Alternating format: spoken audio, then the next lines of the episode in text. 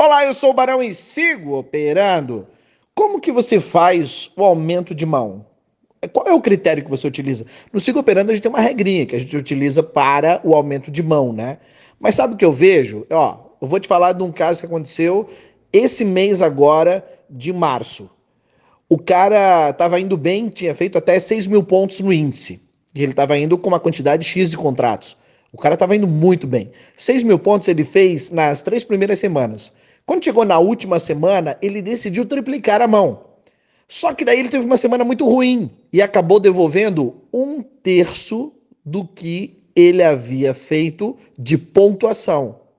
Mas como ele triplicou a mão, no final ele fechou praticamente 0 a 0. E aí o cara ficou chateado, porque o cara disse o seguinte, cara, eu devolvi o mês inteiro e essa informação é fake. Por quê? Porque pensa comigo, o aumento de mão ele tem que ser feito de uma forma consciente e ele jamais pode ser um balizador, principalmente financeiro, para as mãos anteriores. Porque seria muito injusto da sua parte. Pensa comigo, eu aumentei a mão, então obviamente o meu stop é maior, o meu a grana é maior e consequentemente o meu gain também é maior.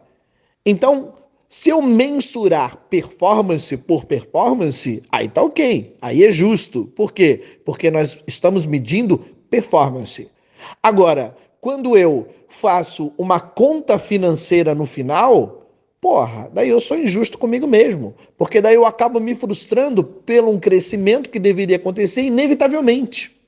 Porque eu não sei se você sabe, mas o mais difícil não é sair do negativo. Tem muita gente que pensa assim: ah, Barão, se eu tivesse levemente positivo, eu já estaria muito feliz. É mentira, é fake. Porque quando você estiver fazendo 10 reais por dia, você vai, vai fazer conta de 100, e quando você estiver fazendo 100, você vai fazer conta de mil, e de mil você vai fazer conta de 10 mil, e 10 mil você vai fazer conta de 100 mil, e assim por diante.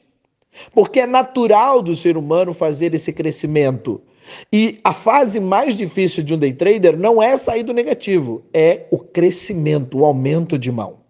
E se ele não for pensado de uma forma estratégica, ele pode acabar frustrando os teus planos na hora de se desenvolver na carreira dentro do mercado. Então, é praticamente caminho sem volta. Uma vez que você decidiu crescer, vá e vá adiante. Tem gente que pensa assim: ah, eu fiz uma graninha a mais, estou com uma gordurinha aqui para queimar, então vou dar uma arriscada maior errado. Não deveria pensar assim. Porque a única gordura que você tem que queimar é a gordura da pança e não da banca.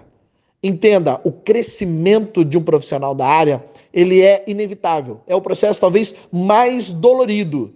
Por quê? Porque você vai ter que se desenvolver, aguentar um tranco maior e compreender que na hora de mensurar resultados tem que ser performance contra performance, grana contra grana. Se você misturar tudo, você vai acabar se frustrando no meio do caminho. Faça um aumento de mão gradativo, sem pressa, sem é, violência com a grana, sem estar super alavancado. Eu vejo gente que sofre demais na hora de operar porque está super alavancado. Agora, se você prestar atenção e fazer isso de uma forma responsável, fatalmente você vai ter resultados reais consistentes dentro da sua realidade, sem medinho de voltar para o colinho da mamãe, sem, sem medinho de voltar para a mãozinha pequenininha que você tinha. Ah, porque quando eu operava com contratinho eu não sofria tanto. O crescimento é inevitável. Bem-vindo à vida adulta. Ó, e hoje à noite eu vou ensinar como que se faz o crescimento de mão de uma forma gradativa, sem doer Gerenciamento de risco também. Isso é importante para que você aprenda a validar uma estratégia. Hoje, 20 horas e 6 minutos, na segunda-feira, dia 3 de abril de 2023, te espero lá. Inscreva-se, é gratuito.